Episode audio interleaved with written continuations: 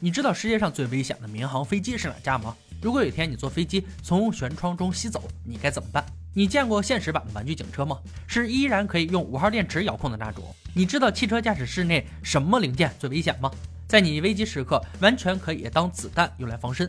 对于这样的流言蜚语，你又是如何感想的？反正我是持怀疑态度的。但本集留言终结者将带大家还原真相，用事实说话。大家好，我是安哥。本集的第一个故事是在你搭乘飞机在高空飞行时，突然飞机的外壳被戳破了一个洞，你可能会从洞口被吸出去，瞬间造成失压的情况。听到这个故事，我觉得是真的，因为电影里往往都是这么演：正反派在飞机上使用枪支火拼。然后飞机受损，乘客们被吸走，这是我认为最精彩的电影桥段。但我们的主持人杰米亚当依然将用严谨的实验还原这件事的真假，而这次也将是兄弟二人突破性的实验。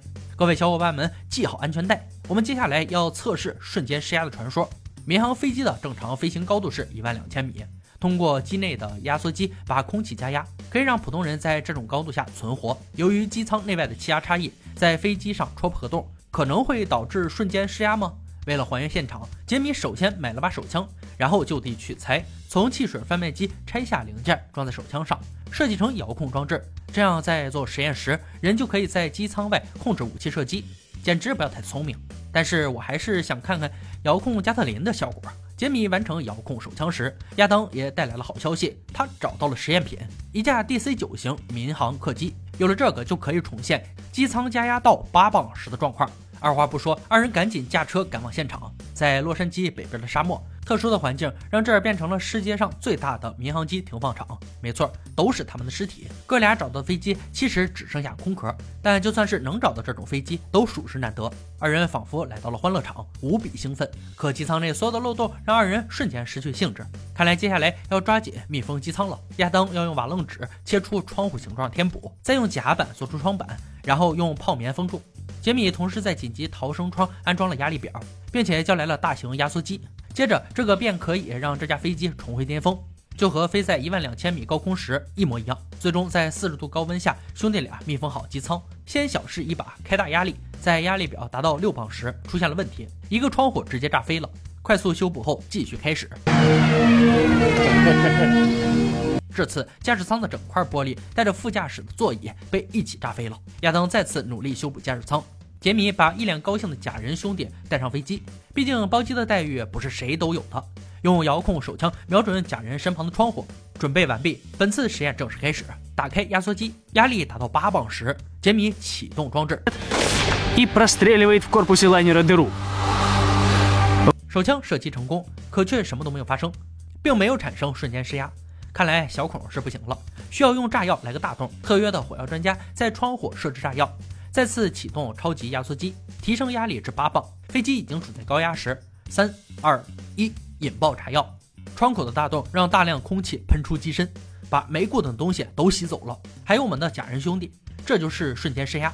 二人觉得这个结果显然不够有说服力，填补洞口，再次加大火药量，一切准备就绪后，场地清场。这次可不是开玩笑的。火药再次被引爆，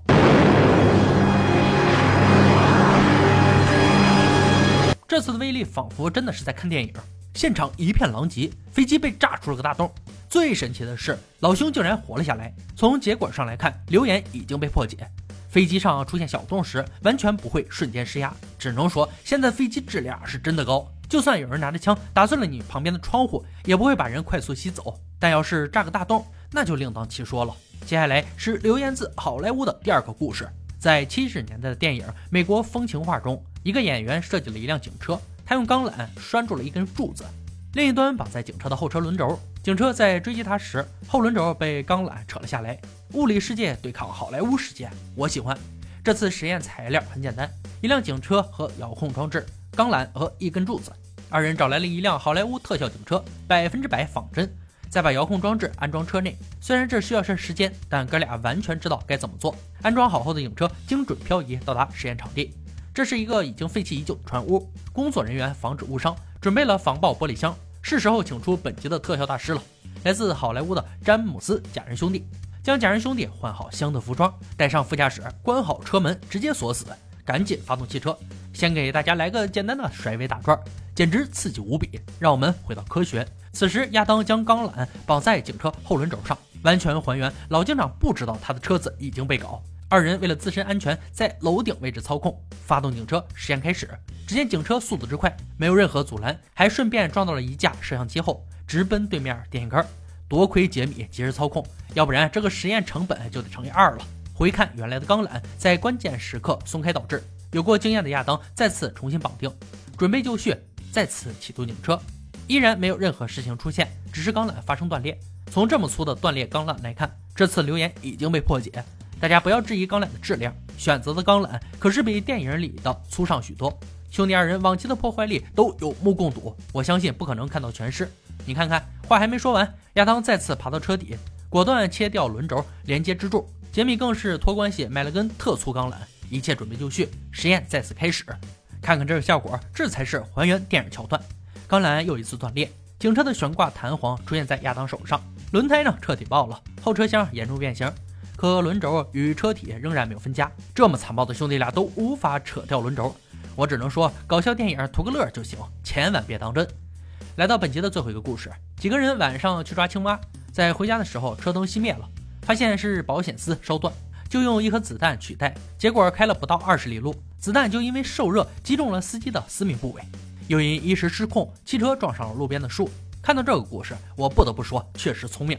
这哥几个半夜去抓青蛙，简直就是屈才了。这次实验首先要有能用到的汽车保险丝。想要这种东西，都可以在狩猎场找到。可结账时才发现，不愧是废物上瘾者，以为就一盒保险丝，结果却买了一堆东西。他们决定把保险丝盒装在杰米的老卡车上。这车我觉得应该比杰米的岁数都大。回到实验室，通过二人修理，汽车大灯恢复正常。接着将子弹装上保险丝盒。别说，还真挺合适。假人兄弟又要准备上驾驶室了。如果子弹真的射中了私密部位，我请求给假人兄弟放一天病假，休息一下。卡车前放好防弹玻璃，安全距离外接通线路开关，一切准备就绪。实验开始，首先测试一下子弹能否当保险丝用。打开车灯，正常。看来证实了留言的一部分，子弹确实能当保险丝用。二十里的路大约要二十分钟。现在计时，看一下二十分钟后结果如何。可兄弟二人等了三十分钟，依然没有结果。看来这次是假人兄弟最安全的一次实验了。亚当测试了这时子弹的温度为四十五度，子弹可不会因为这样的温度就射出去。通常保险丝会烧断都是有原因的，应该从电池经由子弹造成短路。看看这样的子弹能否发射，短路就是电流被转移到较短的通路，让更多的电流通过，这时保险丝就会烧断。按照这个办法，兄弟二人重新开始。电线冒起了白烟，可温度还是不够。这次加粗电线再来，子弹被瞬间弹开，弹壳嵌入皮革里，弹头还没有找到。又经过二人几次疯狂开枪，假人兄弟似乎并没有受到伤害。看来发射子弹的威力不足以造成伤害。如果是真人的话，最多也就是淤青。留言再次被破解。看了以上三个实验，我们可以确定，飞机上出现小洞时，人们不会瞬间失压。电影中钢缆扯掉汽车轮轴这样的事不会发生。子弹确实可以充当保险丝，但威力并不大。今天的留言挑战到这里就落下帷幕了。小伙伴们，如果听过有趣且可信的留言，欢迎在评论区里留言讨论。